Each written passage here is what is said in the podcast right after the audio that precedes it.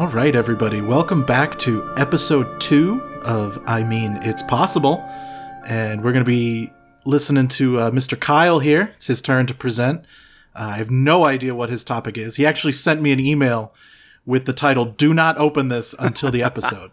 uh, and as a as a man of of honor, I have not.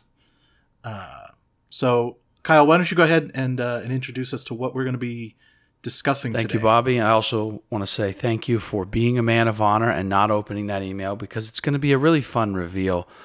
Ladies and gentlemen, today we are going to ask ourselves is it possible that Hitler didn't die in 1945, but in fact Ooh. was scuttled away to Argentina? That's our question. Where where many Nazis fled to. Oh, already a- he's already coming for the information. He's already got some to work with, which is a good thing. Well, I mean, that's to be fair, that's all X Men. This is that's all from like X Men First Class, like Magneto killing a couple and I'm going to in a say that's the last time I'm going to mention the X Men, but I want everyone to keep the X Men in their minds this whole episode because, uh, well, let's just keep them in our prayers because we don't know what Marvel's going to do with the property, right? At this point, um, some of the greatest characters ever committed to comics. We have absolutely no idea what's happening. I mean, Wolverine's just in limbo. What a world do we live in? But anyway, yeah, today's topic Hitler didn't die, he moved to Argentina. So uh, that's what I'm going to be trying to convince you of today, Bobby. And then at the end, um, I'm going to ask you the magic question, Bobby. Is it possible? So, uh, so that's where we're going. You ready? Let's. I would love to hear. All right. Oh, I can hear the doubt. I can hear the sarcasm soaked in your voice, which is going to make this epic victory all the more beautiful. And and I'm just gonna I'm gonna start where many things with me start history. Okay, so um, we're gonna lay the groundwork for the possibility, like you did with our previous episode. I'm not convincing you that this happened. I'm convincing you that it's possible. And you set that precedent, which I thought was well done. And so I'm going to utilize the precedent. So I am going to open up the window of possibility and ask you to step through it and join me in a brave new world where one of the great criminals of history maybe didn't die at all. Um, so, anyway, we're going to start with a historical perspective, okay? And we're going to start with some historical context. And that context centers mostly around three men Dwight D. Eisenhower, at the time uh, commander of Allied forces in Europe and future president of the United States, Winston Churchill, prime minister of England and uh, hero of many at the time, especially in England, for his uh, brave defiance and stance during the war, and uh, Joseph Stalin, leader of the Soviet Union at the time. So the year is 1945, specifically March of 1945. Okay. Dwight Eisenhower sits down at his headquarters in northeastern France. By the by the way, this at this point the war is not won. Okay? It is on its way to being won. Almost anyone who you would ask, including most Germans, would agree the war at that point probably only had one outcome, which was an Allied victory. But it was not technically won. So, March of 1945, Dwight Eisenhower sits down and he sends an unprecedented historical cable. Now, what I'm going to present to you right now is drawn almost word for word from a piece called The Death of Hitler, the full story with new evidence from secret Russian archives by Ada Petrova and Peter Watson, an excerpt of which appeared in the Washington Post. And that's where I'm pulling this information, mostly from the article that was uh, posted in the Washington Post. It's actually an excerpt of a historical novel that's about to come out, and they do that a lot.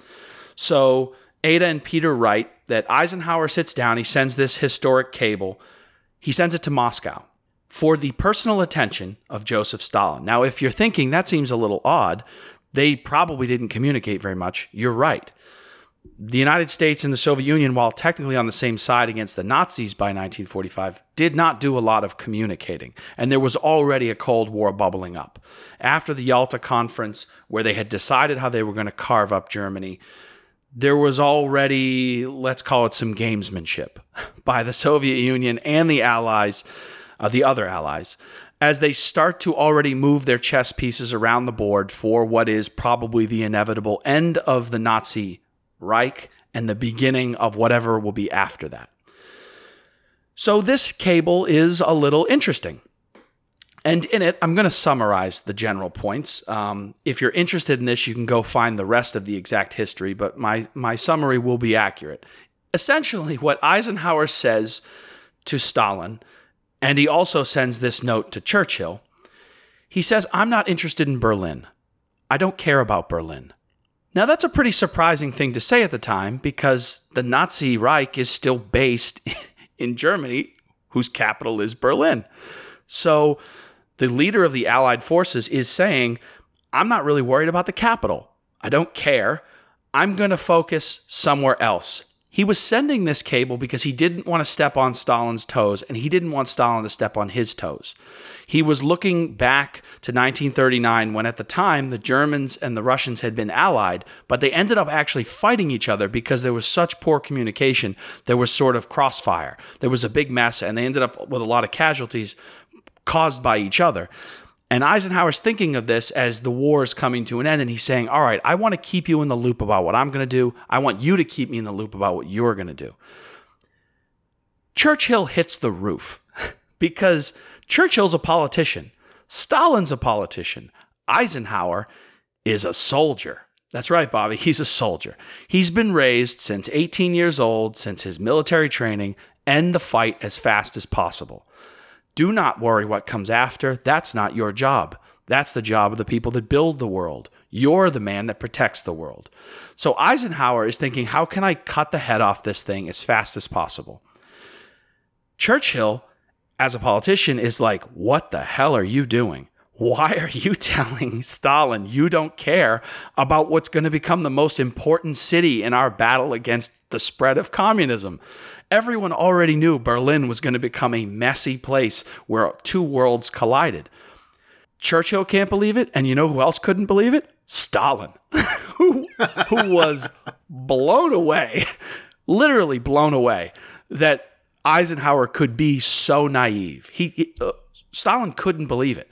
He literally said to his subordinates, "This he's got to be messing with me, right? This is such a bad move on his part that it must be gamesmanship." But since he said it, I'm going to act on it.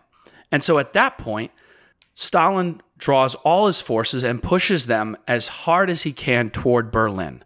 There's a reason why Eisenhower, at the end of this war, makes the decision he makes. Now, for people who don't know a ton about the history of World War II, it's a messy, sloppy war, but by 1945, like I'd said a little while ago, it's pretty much decided. No Germans really thought they were going to win. They may have thought they At this point, they're just going down with the ship. right, and they may have thought they were going to make a heroic last stand with Hitler at, at the at the head of the column, you know, uh, giving his last go, right, dying on the battlefield like a champion. They don't really believe they're going to win, and Nazi command definitely doesn't believe they're going to win. There's an attempted coup in 1944 that doesn't work. Hitler wipes out 4,000 people as a response to it. He's still very much in power, but he's weakened. So by 1945, it's really just a question of how is this going to happen? Well, the Allies, specifically the Americans, had intelligence that there was a plan called the Redoubt. The Redoubt, for those who don't know what it is, it was essentially the idea that the Germans were going to pull back to Bavaria, to the high, mountainous, treacherous, hard to navigate area of Bavaria. Turn it into a little bit of a, a guerrilla Exactly. warfare. They were going to move to the mountainous regions around Munich and they were going to fight it out. And they were using um, press releases and they were using radio communications. Goebbels was jumping on and they were talking about this thing called werewolves. They were saying, We're going to become werewolves. Werewolves kill, werewolves hunt, werewolves do what they need to do. And they were claiming that they were training 200 to 300,000 former soldiers, SS officers, even youth to become prowling werewolves of the Munich mountains, of the mountains around Bavaria. And that's where Hitler's Eagle's Nest was, this famed castle in the mountains that was impregnable and impossible to reach. his sort of uh, hilltop, you know, retreat that he would go to. And the Allies are starting to believe, oh, this is the end game. The end game isn't Munich. The end game is the hilltop region in Bavaria, where we're going to have to go slug it out in terrain we don't understand. There were rumors of mountaintop factories built into the mountains. There were rumors of guns being developed to shoot out of the mountains, all these things that the Allies are afraid of. So their movements at, toward the tail end of the war are not to capture the capital city because they think the capital city is going to be abandoned. They think they're going to have to go and fight a guerrilla war in the mountains. And they want to try to end that as fast as possible. They were wrong. History tells us there was no redoubt in the mountains. They had no, and also for some people, I may it may be redoubt. It uh, the the pronunciation is what it is, but there it, it didn't exist, and they end up capturing uh, a high ranking. Wait a minute. Wait a minute. Yep. Are you are you telling me that the Nazis lied? Yes. There, that Nazis mm. were capable of lying? Yes. And not only that, wow they capture a high ranking member of the uh, German, let's call it press. He was a, a, a, radio announcer, and they used to call him the voice of the German high command. And they capture this guy and they say, All right, tell us about the Redoubt. And he says, What? And they say, Tell us about the Redoubt. And he says, What? And they say, Tell us about the Redoubt. And he says, It doesn't exist. And they say, No, no, seriously. And he goes, Yeah, it doesn't exist. It's a fairy tale. It was a dream we had, a dream that if we would lose, which we never thought we would, we would go out high in the mountains like heroes, with with our Fuhrer right in front of us, dying dying at our feet as we make one final valiant stand. But we never thought that would happen, and we didn't really plan to do that. And then the Americans say, "Uh oh," because it turns out that Munich uh, not Munich, that Berlin was still in play. Berlin is still Berlin. It's still the capital. It's still the seat of Nazi power, and it is likely still where Hitler will be found. But who's heading there? The Soviet Union. Now, we all know the war ends, the Nazis lose, the Cold War starts, Berlin's divided. We all know that, the fall of the Berlin Wall. These are historical facts that are important so to speak. But for our story, what's most important is that the Soviets are the ones that take Berlin first. Yes, there is a power share that comes after, but whatever comes after, it's the Soviets that shell it and it's the Soviets that ride into it. That's what we need to know because what comes after is only possible if the Soviets get there first. And that is where the seed of doubt will grow into a tree that eventually has Bobby saying, it's possible. So keep that in your mind, okay? The US, the Allies, they go the wrong way. They essentially think they're going for an alpine battle, and they're not. The Nazis are simply way too outnumbered and waylaid, and they're not actually doing that. Now, with that established, we're going to move and we are going to talk about the actual history that we can all agree occurred at the end of the war. Okay? January of 1945, we're gonna we're gonna spin the tape back a few months because I had you in March of 1945 when that cable was sent from Eisenhower to Stalin. Spin the tape back a few months. January of 1945, facing a siege in Berlin by the Soviets, Adolf Hitler withdraws to his bunker under the Reich Chancellery to live out his final days. So they say. Located 55 feet underneath the Reich Chancellery, the shelter contained 18 rooms, was fully self sufficient, had its own water supply and its own electrical supply. And though he was growing increasingly mad, Hitler continued to give orders and meet with close subordinates such as Hermann Goering, Heinrich Himmler, and Joseph Goebbels. He also, in his final days, supposedly, marries his longtime mistress Eva Braun just one day before his supposed suicide. In his last will and testament, Hitler appoints Admiral Karl Donitz as the head of state and Goebbels as the chancellor. He then retires to his private quarters with Braun, where, we are told, he and Braun poison themselves and their dogs before Hitler also shoots himself in the head with a service pistol. Couple points before we continue. we're told they took cyanide and then Hitler shot himself. Um, the first finger raised in the air from the back of the classroom should be you took cyanide and then shot yourself? It's just an interesting fact to raise. I mean, if we're going to talk about where the word overkill comes from. Yes, overkill or potentially impossible kill.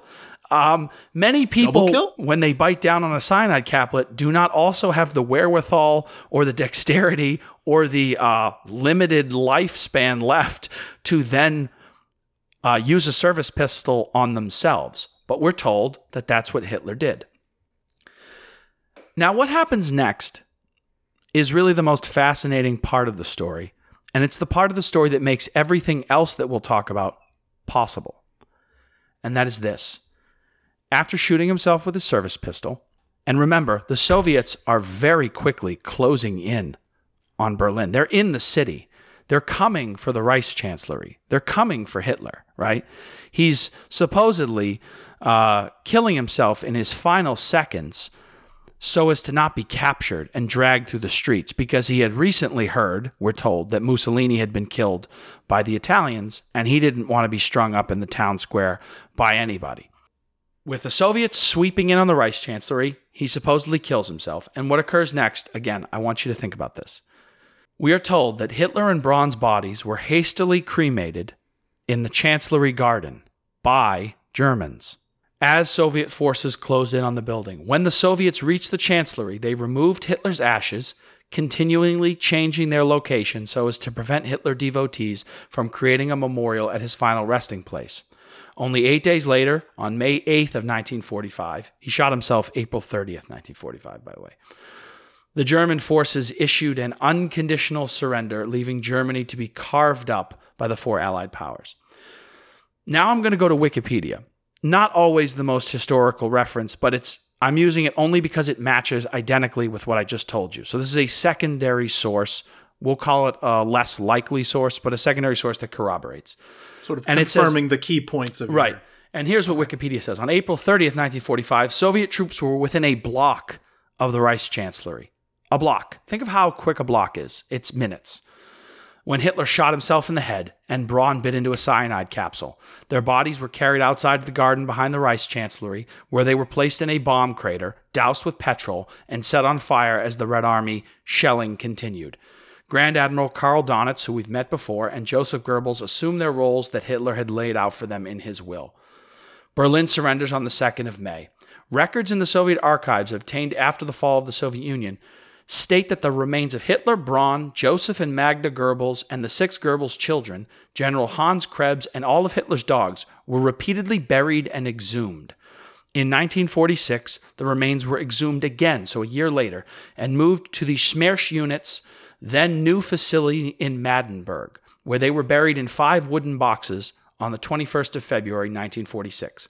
By 1970, so 15 years later, the facility was under the control of the KGB and was scheduled to be relinquished to East Germany. A KGB team was given a detailed burial chart and on the 4th of April 1970 secretly exhumed the remains of 10 or 11 bodies in an advanced state of decay the remains were thoroughly burned and crushed, and the ashes thrown into the Biederitz River, a tributary near the Elbe. According to Kershaw, the corpses of Braun and Hitler were fully burned when the Red Army found them in 1945, and only a lower jaw with dental work could be identified as Hitler's remains. Now, between these two, between these two varying sources, we have a general account with literal seconds to spare before the Soviets storm the Reich Chancellery, which is like the capital, right? Hitler kills himself two times, d- double style, just to make sure it sticks. He is then buried by his uh, cronies in a shallow crater. So apparently, a crater had landed so close to the Reich Chancellery in the garden that it could be used as a makeshift burn pit. He's then covered with petrol, aka gasoline. It doesn't say some high high jet fuel or something. It just says petrol. And he is then burned. The Soviets arrive, they gather up all of the bodies. Now, I want you to think of the number. There was num- a number of children, women, Goebbels, there's dogs in there, gathered up and taken and moved constantly over a 15 year period. Then there's a second account from the KGB, always a trusty source, that says, oh, he was originally burned right away. Well, then what were they reburying all that time? And why was he and Braun burned right away and not everybody else? And how easy was that to tell when he'd just been burned in a burn pit? So, a huge amount of question marks surrounding the events of April 30th, 1945, and Hitler's eventual death. Okay? So that's where we are. The war ends in May of 1945. The Germans surrender. Berlin is carved up by the Allied powers. It becomes East Berlin and West Berlin, and the rest of the 20th century unfolds as a fascinating Cold War. And in a way, World War II ends. The Cold War begins. All of the key players have played their part. The living live, the dead are dead. Or so we're told. The problem is that immediately after the end of the war, differing accounts about what occurred begin to appear. So, what I'm going to read to you now is from that same Washington Post article, which was an excerpt of the book Death of Hitler by Ada Petrova and Peter Watson. And they say this There were many sightings.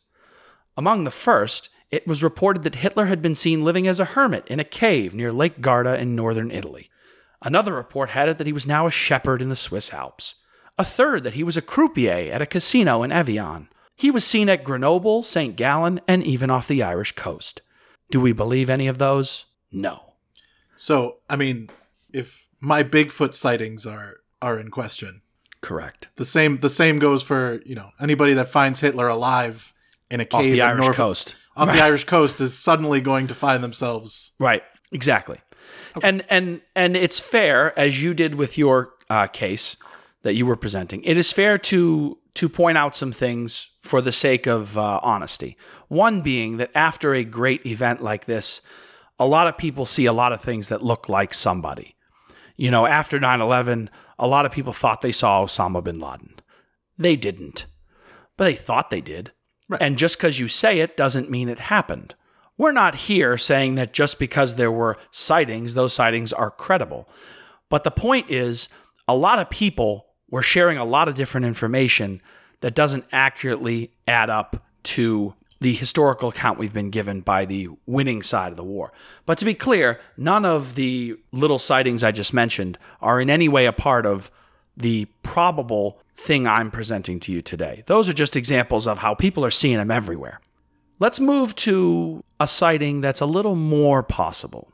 This sighting, again from the book that I've been uh, mentioning excerpts from, this is from Karl Heinz Spaeth, who claimed he treated Hitler on the 1st of May 1945 at his Berlin casualty clearing station in the cellar of the Landwehr Casino, right opposite the bunker at the Berlin Zoo. So we're right in Berlin center.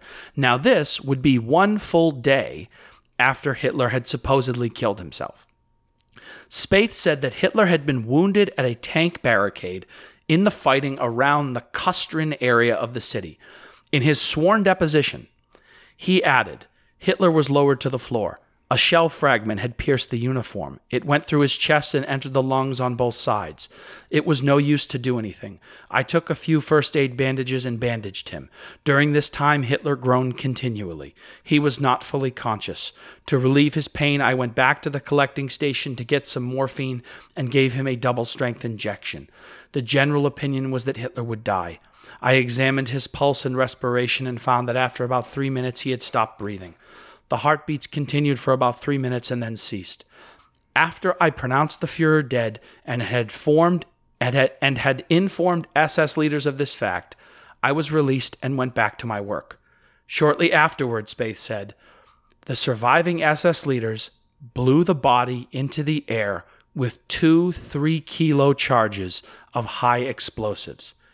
He repeated his story to an officer of the military government, who in turn reported it to Berlin in September. Everyone, everywhere, seemed determined to ignore the radio announcement that had been made about Hitler's death by Grand Admiral Donitz on the 1st of May. So, this is a man who's saying, Oh, I saw the Fuhrer. I not only saw the Fuhrer, I treated the Fuhrer. I not only treated the Fuhrer, I pronounced the Fuhrer dead. I After he was supposedly already He'd been dead. for a day, supposedly. And the Reds had a body, supposedly. Well, here's the thing Hitler had a lot of doubles. This is a known historical fact. A lot of historical leaders have doubles. There's there's an idea out there that presidents have doubles right now. It's a pretty reasonable thing to do, especially when a high uh, you know, high priority target is traveling around a lot during wars and things like this. This was not the only person that did that back then, uh, but Hitler did. It was known have many, many doubles. Did one of the doubles die? Did Mr. Spaeth treat a double who had been wandering around Berlin in the chaos of the end of the war and then gets shelled and looks so much like Hitler that this man who's maybe never met Hitler thinks, oh my God, this is the Fuhrer? Is that why the SS leaders blow the body up? Because they know it's a double and they don't want a double that looks like a dead Hitler to be laying around? Maybe. Who knows? But they blow something up with a bunch of with, with a bunch of high explosives. They blow it into the air. It's an interesting thing to be doing, especially if Hitler's already dead. Why would they? Why would they be so? What's what's the subterfuge? What's You're, you're covering something up at that point. Something's going on. And this is a sworn deposition given by a man who it appears has nothing to really win or lose with this. He's he's a doctor or he's at least a triage medic. And this is after the war, and he's giving a sworn deposition to a government witness. Okay. Dis- and, and they continue to write in this Washington Post article Dis- uh, viewed from this distance, each of these accounts appears fantastic and incredible. But that was not how they were seen at the time. Not all of the accounts were so fantastic. And here, I want everyone who's listening, and including you, Bobby, to recognize that this is the turning point where we go from, okay, to, oh, that's interesting. That's different. That's not what I was taught. Because right now, what you've what you've painted a picture of is uh, the you know did Hitler die on one day or one day later? You know what I mean? Like there's no real Right. there's no real consequences to Sure. And that's a completely reasonable thing to be saying at this point. It's all we're really getting is a confusing mess of facts that don't exactly line up. And we're getting people saying one thing and then doing another, or people saying two or three different things. We have Germans saying one thing, we have the Reds saying another thing. Who knows what to believe? Here's another account. This account's a little different. In July of 1945, so just a few months after the end of the war, the U.S. Office of Censorship intercepts. It's a key word there. Isn't sent, intercepts a letter written from someone in Washington, and it's addressed to a Chicago newspaper. The letter claimed that Hitler was living in a German owned hacienda 450 miles from Buenos Aires. The US government gave this report enough credibility to act on it, sending a classified telegram to the American embassy in Argentina requesting help in following up with the inquiry. Besides giving basic information, the telegram added that Hitler was alleged to be living in a special underground quarters. Sources indicated that there is a western entrance to the underground hideout, which consists of a stone wall operated by photoelectric cells activated by code signals from ordinary flashlights. Entrance, thus uncovered, supposedly provided admittance for automobiles. So essentially, what they're saying is there's a wall that's activated by photo light sensitivity that opens up a door. You can drive in and out of this, and it's large enough that potentially somebody could live down there. Okay? It continued that Hitler had provided himself with two doubles. Interesting. And was hard at work developing plans for the manufacture of long range robot bombs and other weapons. A little silly. A little at the end, a little silly, like uh, was he re- developing robot bombs? Who knows? The matter was taken sufficiently seriously for J. Edgar Hoover, known crazy, and then the director of the FBI, and he gets involved. Although shortly after he gets involved, he writes to the War Department To date, no serious indication has been received that Adolf Hitler is in Argentina. Now, for a lot of people, that J. Edgar Hoover gets involved is a is a point of credibility. But I'd actually like you to concede or to conti- or to consider that J. Edgar Hoover is a complete nut. And oh the we could do a whole podcast series Exa- just on the stuff and that he did. and we might. Actually, that season might two, be- the Hoover season two, J. Edgar Hoover. So, um, I actually want you to consider that he's such a a craze. He's such a crazy guy. He's such a poor judge of character. He's such a poor judge of good ideas that I want you to note what he says at the end. To date, no serious indication has been received that Adolf Hitler is in Argentina. Okay. Well, I would now like to tell you the untold story of the Nazis in Bariloche, Argentina, written by Sorcha O'Higgins, January 28th, 2018, on theculturetrip.com. Now, this is a culture website, it's a travel website. It's uh, this article, I wouldn't say it's a fluff piece, but it's an interest piece, okay? But I'm using it because it provides a very interesting and honest and unbiased piece of information that we need. Because this isn't an article that's looking to convince you of anything, it's just an article talking to you about this interesting little area in Argentina. And as you previously noted, Bobby, and noted well, Argentina has a fascinating connection to Germany. We're going to talk more about that, but that it's mentioned in movies like the X Men or you know some different shows. There's always this kind of idea that a lot of Germans got away to Argentina. Well, we're not going to say they got away. We're going to show you they got away. So here's from this article that I just spoke about by Sorcha Higgins. Okay, appeared on culturetrip.com.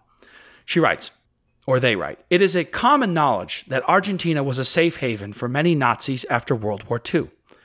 President Juan Perón was a Nazi sympathizer with close ties to other European dictators such as Mussolini, and he had arranged safe passage for many high ranking officials to come to South America in the years following the war. Many of these figures found refuge in the Patagonian city of Bariloche, and here is the untold story of how they arrived. Any visitor to Bariloche will at once be impressed by the alpine style architecture that is present all over the city and region. This is not only due to the climactic nature of the mountainous region and the proliferation of wood with which to build these buildings, but also due to the European heritage of the area, which saw many German immigrants settle here in the late 1800s. Bariloche grew around a shop owned by German settler Carlos Wiederhold, aka La Allemagne, or the German. So there was a guy who was like the first German to arrive in this, this region. He was known as the German. and as such, many German speaking immigrants from Austria, Slovenia, and of course Germany itself chose Bariloche to settle in. So so before even before the war, even before World War II, About there's a- 40 years before. there's a a German, for lack of a better word, stronghold, foothold mm-hmm. Mm-hmm. in a in a region of Argentina. That's right. Okay. And this was an area that many of them were known to vacation in during and before the war. Okay. during that high point of the Nazi era, and I, I say high point uh, with all the menace I can, not a good high point, but where they were sort of gallivanting around the world and spending a lot of money as they stole gold and art and all of these things. When they were living the high life of, off of other people's blood and pain, they were taking vacations. And some of the vacations they took were to countries where Nazi sympathizers were in power, such as Argentina. And what a wonderful place to go vacation where somebody has already set up a German encampment. Now, by the way, I want to make clear for the record, though I don't think anybody related to this man would have any problem with what we've said. We're in no way saying that Carlos Wiederhold is in any way connected to what will come after this. Right. He appears he's, he's way before that. It's just way it's before. it's the idea of like if there were in the in the French countryside, there was like an American Minneapolis. right. And you could like He just you could appears. you could Yep. say, "Oh, I'm going to go travel to France," and you had a place that mm-hmm. felt like home right away, Right. Right. Without having to. He just appears to be a guy went to a new country and established a foothold that had uh, a cultural ties, Right. which is a completely reasonable thing, and it's a very common immigrant experience. You go somewhere, you know, th- think of think of something like Chinatown, which is a celebrated part of New York City. It's a beautiful part of New York City. And it is both American and Chinese, and it has all of these sort of mismatched kind of cultural nuances that that show you a people from somewhere else, but now here. Right. And the longer those roots grow, the more interesting the culture grows around it, as everything sort of kind of is its own unique thing. So all we're saying is that this man establishes an area like that. Okay. But what it tells us is the Germans knew there was somewhere to go. They knew Germans had already gone there. They knew there was a welcoming and friendly place with people that spoke their language. They also knew that the president of that country sure did like them. When the war ends, World War II ends, and the Nazis are deemed war criminals, this area of Patagonia, both in Argentina and Chile, it's a border area, was an obvious choice for many of them to go. It helped that Juan Perón had an established relationship with Hitler and had organized escape routes called rat lines for the Nazis via Spain and Italy. So he organized this. So this is again, this is from the site theculturetrip.com, but this is a historical fact. Juan Perón was active in giving them ways to get out. So we're we're talking Okay. like an, an underground Nazi railroad. Right. Exactly. Exactly. The literal opposite of the Underground Railroad in that it's transporting not people desperate for freedom, but people who should absolutely be thrown in jail. So it's sort of like a horrible reverse Underground Railroad. And so the article goes on to say that even today, Argentina has notoriously porous borders. No insult to Argentina, just a little bit of a fact. And many expats who live in Argentina on three month tourist visas and there are many expats who live in Argentina on three month tourist visas, as was the case for the Nazis who came to hide out there in the 1940s.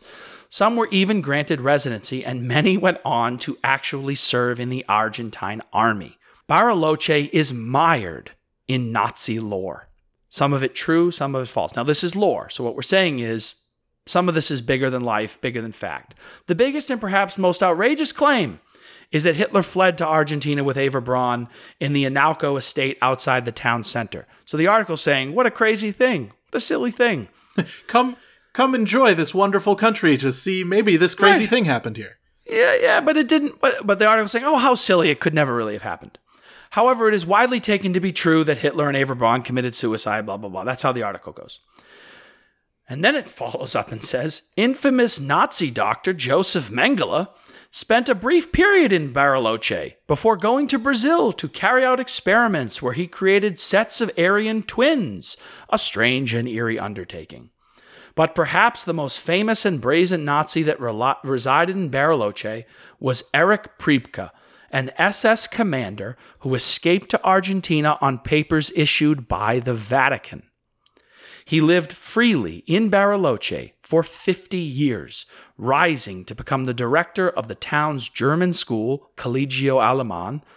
Priebke led a blissful life in Patagonia until he was tracked down by ABC News reporter Sam Donaldson in 1994, who confronted him in the street. After which he was put under house arrest by Argentine authorities until he was extradited to Italy after about a year. Reinhard Kops was another Nazi living in Bariloche who was uncovered by the Donaldson team in that 1994 ABC News investigation, and he was actually the one who ratted out Priebke, the head of the school, to the newscasters. Again, the Nazis, such loyal people. He fled after Priebke was arrested, and he died in Bariloche in 2001, and that was Kops. So, as the article itself laughs at the idea that Hitler could have made his way to Bariloche in Argentina, it states that three high ranking Nazis, some of them the worst and most disgusting men of the 20th century, who committed acts of obscene horror, did themselves escape, some of them with very legally issued paperwork from European powers such as the Catholic Church, to arrive in Argentina legally and to then operate very, uh, it would seem, upstanding lives as heads of schools, as as men of influence. So so what you're doing right now is you're setting the precedent that just like I did with Gigantopithecus and Bigfoot, mm-hmm. something like this existed, therefore it's not unreasonable that it could still exist. You're setting the precedent that multiple high-level Germans are proven Right. to have escaped. Literally, so it's possible they were the found by highest ABC level News. German. So anyone who's listening, and, and very very well said, Bobby. Anyone who's listening, go and look up the Sam Donaldson piece. It it corroborates exactly what I've said about it, which is that he just goes on the street. It's very it's a it's a man on the street piece. He's looking for this guy. As word had long been spread that Nazis had gone to South America, like you said, it's in movies and TV and lore. And Sam Donaldson goes there and finds a bunch of them and literally just uh, goes up to them on the street, you know, real street on the reporter style and says, Hey, are you this person? And it eventually leads, after the furor that breaks out around the world, to these people being extradited. And then you can go and look up what happened to them. But just like you said, Bobby, if we're if we're to believe that Mengele can get out and Priebke can get out and Kopp can get out, you're telling me Hitler can't get out?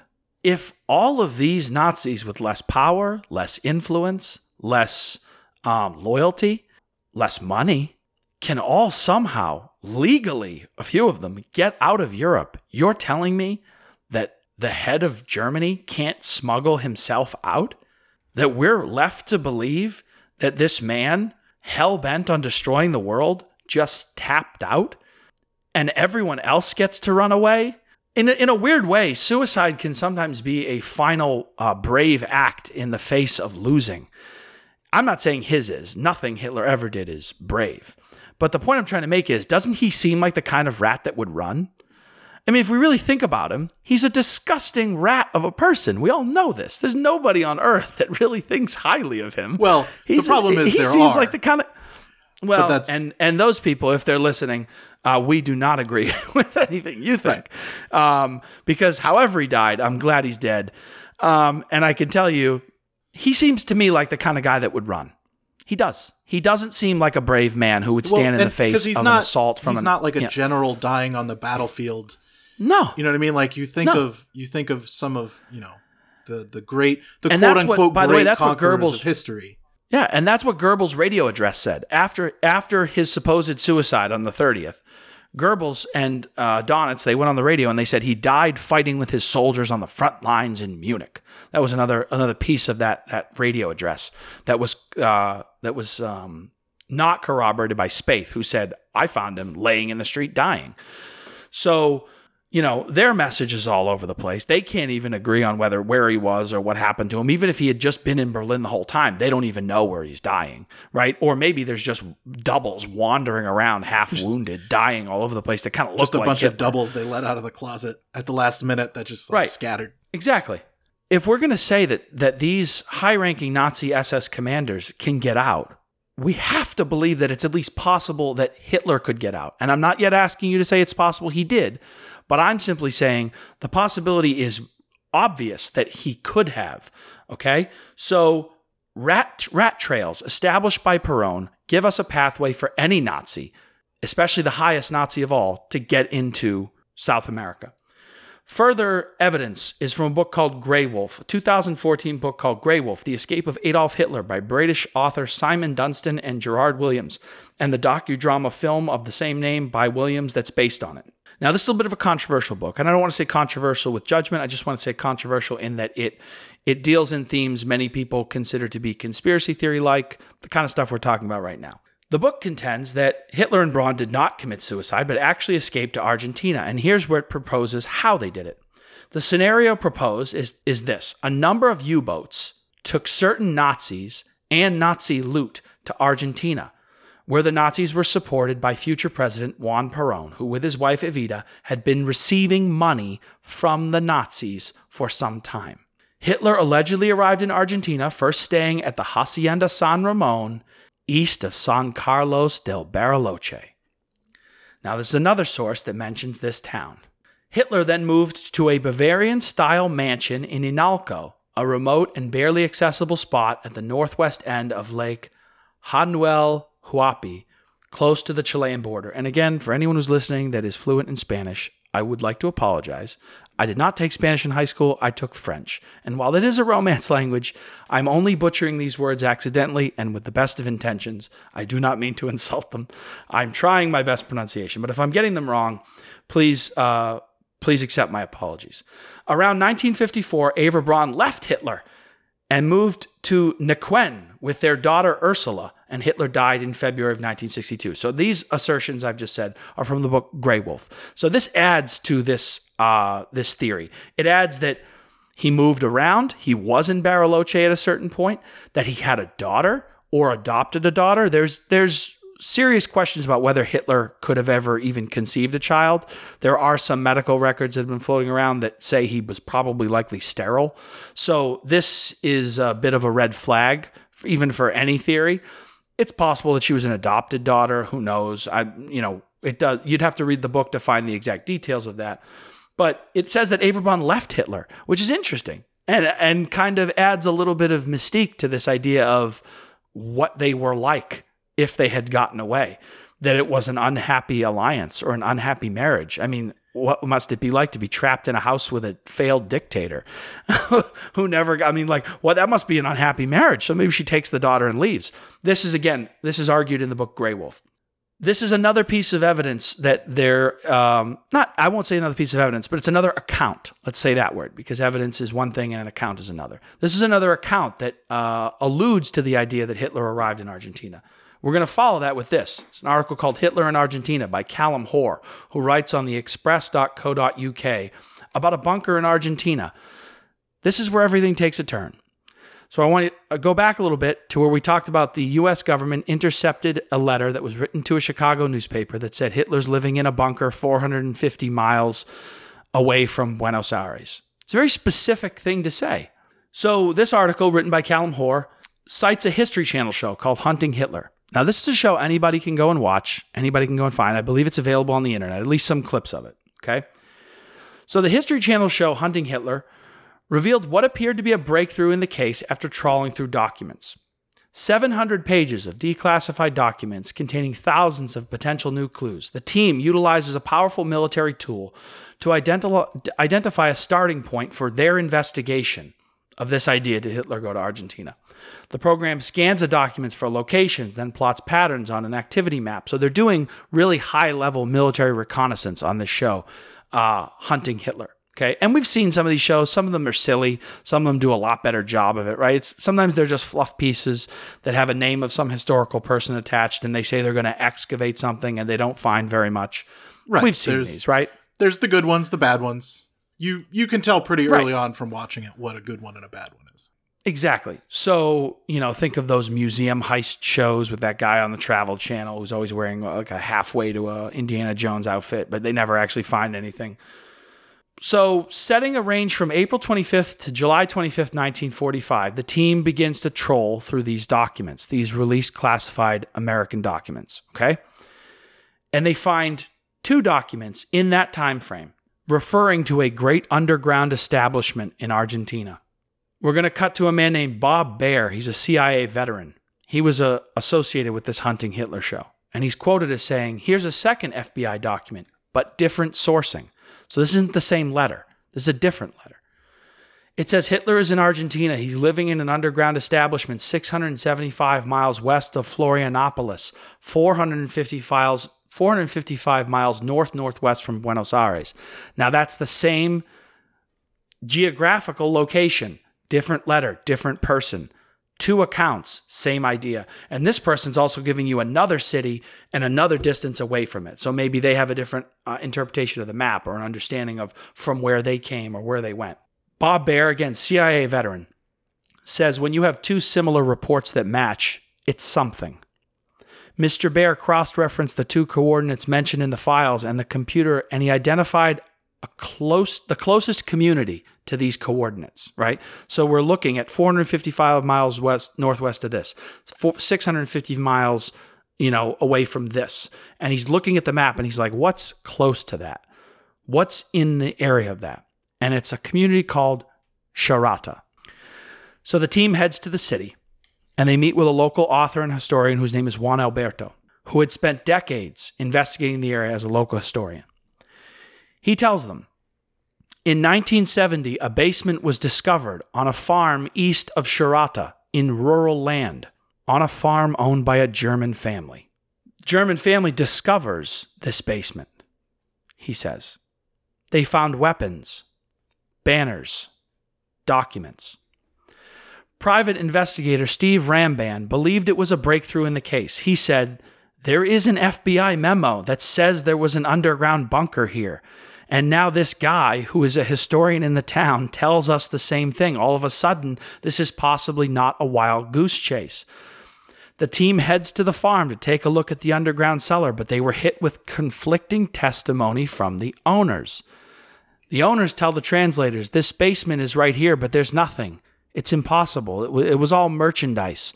Since the original owner, this has been a goods store. It's a general store. But Mr. Rambam was not convinced, and he asked to take a look at the basement himself. He notes, this is Mr. Rambam, why would you have a store in the middle of nowhere? You're miles and miles and miles from town, and you set up a shop, it makes zero sense. We know during the 20th century that the vast majority of the inhabitants of this area were German. 70 years after the war, and these people are terrified to tell us anything. After heading below the floor, the team are shocked to find the space so well kept. U.S. Special Forces soldier Tim Kennedy, who's associated with this project as well, said that he had seen similar structures while hunting terrorists in the Middle East.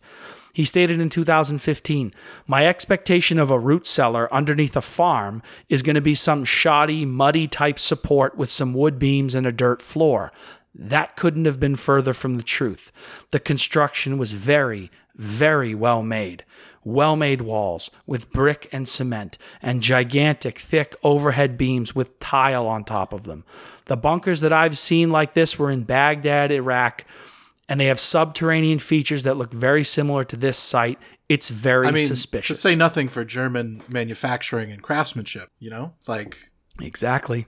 Exactly. Now, again, are we saying that Hitler spent 40 years in this basement? No, we're not. Especially if you're on the run, you're probably not going to stay in the same place forever. But we have two separate class- classified documents that say, look here, look 450 miles away from the capital. They go there. They find people unwilling and untruthful when questioned about the nature of a cellar. How many rural stores do you have that have Nazi paraphernalia in them? Doesn't really make a ton of sense. In an area that was mostly German, you find the exact kind of bunker type cellar you were told that you were going to find. This is not the final piece, but it is the most important piece for me in the question of is it possible?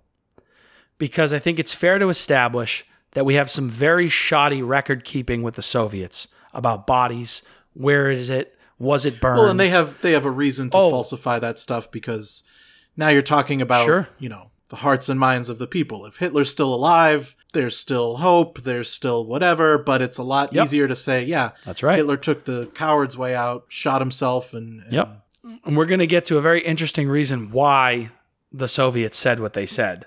We, we, we established why Eisenhower sending the cable he sent was so important because it doesn't allow the Americans to arrive first in Berlin and clear the scene and figure out what's going on. Now, I'm not sitting here saying that the US government, and we will definitely cover this the rest of this podcast, I'm not saying that the US government is the uh, arbiter of moral integrity and honesty and openness. I'm not saying that.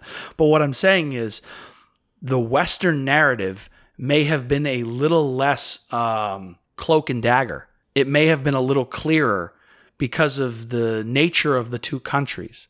While the United States is definitely up to its neck in nonsense from a government point of view, it is not nearly as cloak and dagger and shadowy of an organization as the Soviet Union under Joseph Stalin. I think even even the most ardent critic of the U.S. government there has to be that. a ranking system somewhere of like, like even if America's number even if two, we come in two. the Soviets were number Right. one. Like if you're ranking these It's- shadow it's- government organizations, we're Right. up there. We are Right. we are in the elite. Right. Yes. But we don't take home the championship Yes. every year. We sure don't. And and and of all of the leaders of the Soviet Union that really got up to some sh- secretive shenanigans, Joseph Stalin is like, oh boy, who could be in charge when this happened? It's Stalin. So so we set that as the stage that everything builds off of because from that moment we do not have clarity about what happened to the body of Hitler during his supposed suicide, which creates a vacuum. And in that vacuum lives the possibility that something else occurred. Not to mention all of the sightings and confusing narratives and misdirection and miscommunication. We have very clear pathways from Germany straight into the heart of Argentina that high ranking Nazi officials used we now have multiple government documents that say, please go look at this basement 450 miles away from the capital of Argentina. And when they go there, they find a basement that doesn't exactly meet the local basement standards, it exceeds them. Let's say it exceeds them, that, so so that we do as little accusing as possible, and and we stay as much as we can within fact. It's a basement that maybe raises the eyebrows of a bunch of special forces operatives and CIA experts. When they see it, they go, "Oh, that's it's a, interesting." It's a basement right that where if you a, were told a normal look. homeowner went down and saw, they'd be a little jealous.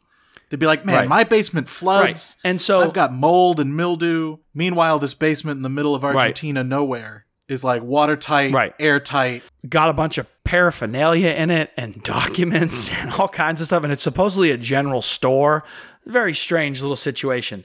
So, and again, we're not saying that Hitler lived in this basement and never saw the sun for the rest of his life. We're not saying that. We're saying that somebody maybe knew he was there at some point and said, hey, go look, he might still be there. Or you might find a trail you can follow to find him. Obviously, whoever sent this letter was not a fan of Hitler because they were trying to dime him out. So I think we should view it credibly as somebody who hoped he'd get caught if he, in fact, were alive. We have evidence from others that say he went to Bariloche for some time, that he was there in this great Nazi encampment that we know was written about as a German enclave on multiple sites, not even historical sites. And again, these sources almost confirm each other accidentally without even knowing the existence of the other. They sort of place us in an area that sounds a little more German than Argentinian. So now our final little piece of evidence. If you could please, sir, go to the email I sent you, but don't open it just yet. We're going to talk about a man named Philip Citroen. So there's a declassified CIA document dated 3rd of October 1955 that highlights the claims made by a self-proclaimed former German SS trooper named Philip Citroen. He says that Hitler was still alive and that he left Colombia for Argentina around 1955. That's the time he makes the accusation. He's saying that Hitler was in Colombia and now had gone to Argentina in 1955. Enclosed with this document was an alleged photograph of Citroen and a person he claimed to be Hitler. On the back of the photo was written Adolf Schuttelmayer or Schuttelmayer and the year 1954. The report also states that neither the contact who reported this conversation with Citroen nor the CIA station was in a position to give intelligence evaluation of the information. The station's chief superiors told him that enormous efforts could be expended on this matter, with remote possibilities of ever establishing anything concrete, and the investigation was dropped. Sir, would you open that email? Whew, okay. That's the photo that the man handed to a CIA station. Now, I want to say very clearly Philip Citroen's claims of being a former SS trooper, they are they have been disputed. Okay? I'm not saying one way or the other. I'm not here saying that. I'm saying this is an actual document that has been shared that a man claimed he met a person named Adolf Schuttelmeyer in the year 1954. He reports it a year later in 1955. He gives the whereabouts of this man, saying he had gone um, from Colombia to Argentina. So now you're maybe laying out this map of he's bouncing around these safe haven South American countries. He's never staying very long. If he arrives in Argentina in 1945, he may have left for Colombia in 1948, 1949. He may have gone to Chile. He may keep on the move so that he's never in one place. But this man is saying that by 1955 he's leaving Colombia and going back Now, to for Argentina. the for the viewers out there, I do want to say that this is a uh, remarkable picture. While not in uh, you know 8K quality, this is not the highest quality photo given the time frame of its taking. It does appear that if someone were to ask you to picture Hitler in your mind's eye, right, with all the depictions you've seen, even if you haven't seen a real picture of him, like a real, like the, like there's the the Ava Braun uh, recordings and stuff, even if you haven't seen a real picture Yep. of him, just from his depictions and what you might picture in your mind's eye, it's it's someone that is not trying to not look like Hitler. Like and in a in a That's right. time where, you know, that mustache has still not come back. That that mustache has still not been able to make it Except Michael know- Jordan in the Hanes commercials. He really made he, tried, really gave it a But go. even Jordan couldn't do it. So People always point to Jordan's arrogance and they're always like, "Oh, he's so arrogant because of his game on the court." And I always point out the most arrogant thing he ever did was try to bring back the Hitler mustache. He made a real effort. That tells you what he thought about himself. You know, he looked at himself in the mirror. He's a smart man. By the way, Michael Jordan's a very smart man. He he, he went to North Carolina. UNC. He he went there for a number of years. He knows what Hitler looks like. This is a smart man. A- he's a billionaire. This is not and, an some- ignorant and he's got fellow. like brand Some ambassadors. athletes are you would, people. You know, there's people He around sure who looked does. at him and said, "You know, you're rocking a Jordan Hitler is right?" Yeah. And I bet he looked at him and said, "Yeah, I know." He looked in the mirror. Exactly, Bobby. He looked in the mirror one morning and said, If anyone can do it, Mike can do it. he said, I can do it. He said, I'll do it. I'll bring it back. Someone's got to bring it back. It'll be me. Anyway, and I'm we're obviously joking. I don't think that Michael Jordan was in any way trying to do that. It's just funny. But the point being, he is the only other person. It's Charlie Chaplin, Hitler, and Michael Jordan. They're the only three people that have tried that mustache Chaplin in the did it 20th before century. Everybody he was before, so you can't even blame sure him. You can't even say like, So- "Wow, Charlie, way to way to try to." No. no, no, he was rocking that before. Yeah. Nobody even tries to shave it within the curves of the lip. You got to let it go over the lip. Otherwise, someone, even if it's not, someone will say it's a Hitler stash. Even if it's longer, Yeah. if it's too straight across. It's not good. The only one that tried was Mike because he knew he was undefeated at that point. You got to think of his life, man. He's never lost. He's thinking, I could do this. But anyway, anyway. So this this photo, it, it's it's not. I'm not using it as a as an example of any one thing. I'm using it as a as another piece in what I genuinely believe is a long line of evidence that muddies the picture. And in that muddy picture, we arrive at the question Bobby, after having heard everything, after having heard about the uh, shoddy and um, politically unwise motives of Eisenhower to end the war quickly, which allowed the Soviets to take possession supposedly of a body. After the establishment of rat lines from Juan Perón, after the porous Argentine borders, after the very real and credible accounts from Sam Donaldson and ABC News that Nazis were living in Argentina as respected members of the community as recently as 2001, is it possible that Adolf Hitler did not die April 30th, 1945, but in fact fled to Argentina? I mean, it's possible.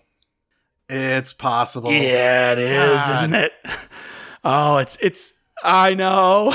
as I was researching, here's the thing. Okay, so so as we as we tally this, that's one win for you on the last episode. That's I pick up a win on this. I pick up a dub today. But just as you allowed me to do, I'm going to allow you to, for record, both historical and for the internet. Do you think he did? the possibility is there, right? Because, like you said, you've opened the door with Yeah. enough. It's not that there's such hard evidence, it's that there's such murky mm-hmm. evidence. And once it's murky water, you can't quite Yeah. tell how deep it is. I couldn't tell you, like, yeah, okay, high ranking German Nazi officials fled to Argentina. I couldn't tell you what any of them looked like. I sure as hell could tell you what Hitler looked like. You know what I mean? So, like, Yeah. I, I understand the connection you're making, but the idea that hmm the most well-known villain in you know human history that has been depicted in media Yeah. for That's fair to call him that. so many years all different forms of media could Yeah. hide out is is straining the possibility enough so if you were to ask me do i think he did Right. no i i i haven't crossed again we're going that 0 to 100 scale probability wise i haven't Right, yep. crossed the the 50% threshold that would make me lean on the side that i think he probably did but if we're talking about Right. the before and the after you took me from before i probably would have been at you know 20% 25% Okay. So that's a pretty high probability you were suspicious, not suspicious, but you had questions. And like i didn't know the details that you've that you provided but i was aware that right. that there was enough murkiness to so hearing hearing enough details to to really solidify that you probably pushed me to like 35% you know what i mean like again not enough that if anybody asks me like you have to pick a side right now i'm going to say no like he died Right.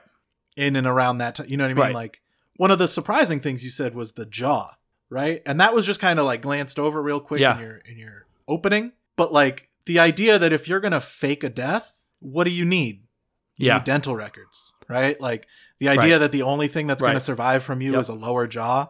Okay, Right. Well, and that's the interesting. That's it's you bring that up, and that's such a good segue.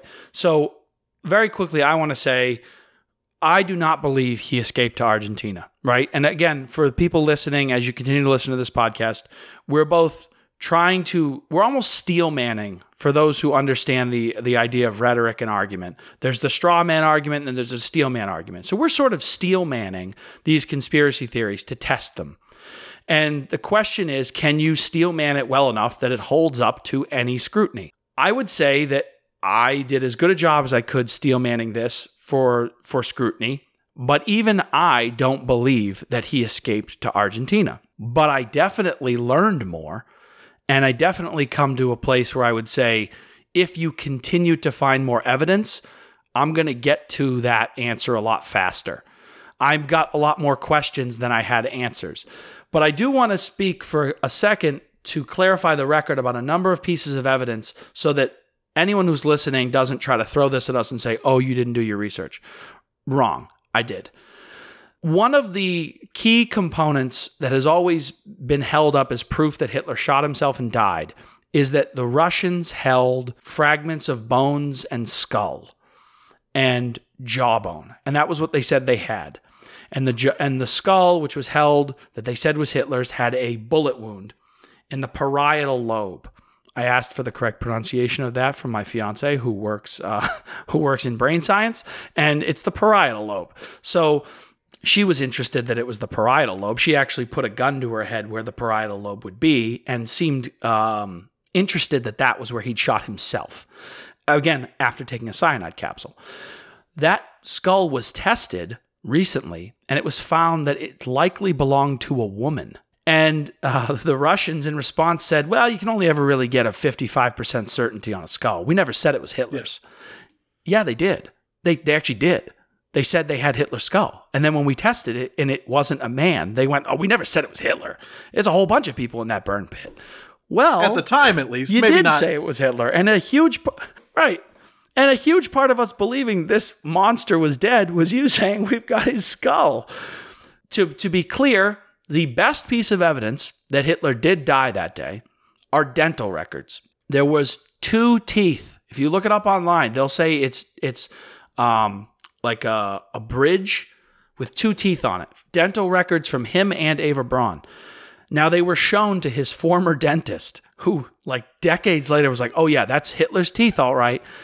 First off, teeth that have been through a burn pit That have that have been moved to, like, that were apparently in with a body. Yeah, that we're in with a body that was ground up. We were told the body was ground up. That's why we don't have anything else. But apparently, two teeth survived, and someone picked them out.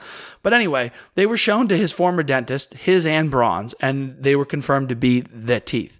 And then there was also an independent French study of the teeth, which said they were undoubtedly Hitler's, and it was based on an X-ray of his from when he So was a little, alive. A little bit more credible of a third party. So, party. to be clear, sure. And and I don't mean in any way to denounce any of that science. I am not myself a scientist and we do not here say one way definitively or another. Again, the title is It's Possible. So we're opening up the window of possibility. you brought the history you brought the the history research which i which i you know very much expected from you i would say that you, you. you argued your case very well Thank you. Uh, But but and uh, and I just want for the people out there because the the internet is a ruthless mistress. To be clear, uh, both of us have said and, and genuinely do believe that he very very likely died in Germany at the end of the war, probably by his own hand. And uh, and long may he remain uh, dead. um, you know, but it, it listen, it was a fascinating subject to to research. It was a fascinating subject to look into. Uh, I was a history major um, in undergrad, and I I enjoyed it. I found out a lot of things I didn't know. I definitely I found out a lot more about the Nazi connection to Peron and Argentina. Now, like you, I had always heard the rumors of Argentine German sort of overlap, right? But that's not just a German thing. There are Italian immigrants that went to Argentina, like uh, Lionel Messi, one of your favorite soccer players. His family is hundred percent Italian by blood. I think. I think he's. I think he's just Italian by ancestry, but but nationality and generations have made him very Argentinian. But like he's Italian, even in his name. His name sounds Italian. So that's not a unique case for Argentina. There are other examples of expat communities from Europe. But the German one has always been tinted or tainted with this Nazi color. This idea that this was where they went and hid because they were safe because no one was going to go looking for them because they were the government was sympathetic to what they had done. And I found this idea of these rat lines, the idea that the Nazis were giving Perón money, which gave him incentive to create the rat lines, Well, the rat trails, and the idea for that, him like- to get them out. Why would the Allies go searching for him when they've achieved victory? Right? Why are you going to open that can of worms and saying, "Yeah, guys, we won, but they all got away." Right? And now we've got to create international incidents trying to Yeah. find these people in other countries. It's much easier to just say, "Yeah, guys, we kicked their ass. Let's let's start carving up this this countryside." Exactly. Like I said before, and like you said, I think he died. I think he died in 1945. I think he got clipped. Or at the very I least got clipped clipped, himself. even if it wasn't You a- know, like got clipped by a hi- maybe Yeah, maybe he yeah. took the cyanide and Maybe he he's that pissed body. off one of his officials and is while he's laying there like maybe his official Yeah. that's how he got the in the back of the Yeah. head And maybe he was that guy out in the street that that doctor treated. Maybe the guy who made the maybe that was actually who he was, and they blew it up because they're like, "Oh God, he got out!" like you know, who knows? But anyway, um, it was a lot of fun researching this one, and gotta thanks say, for being man, game with it. you Um, you brought it Yeah. because every part of me came into this wanting to win but i'm also going to be honest so you you moved the needle and that's enough to make me say i mean it's possible I appreciate it, dude. I really do. So this was a great episode. Had a lot of fun. Until next time, this has been I Mean It's Possible with Bobby and Kyle, a podcast where two friends try to uh, see if they can get each other over the line and on the other side of some of the weirdest conspiracy theories on the internet. Our podcast is written and produced by Kyle Maxwell and Bobby Anderson, editing and mixing by Bobby Anderson. Our music is provided free. And uh, we appreciate you all. Please like, rate, and subscribe, share, comment, do anything you can. And so uh, until next time, Bobby, signing off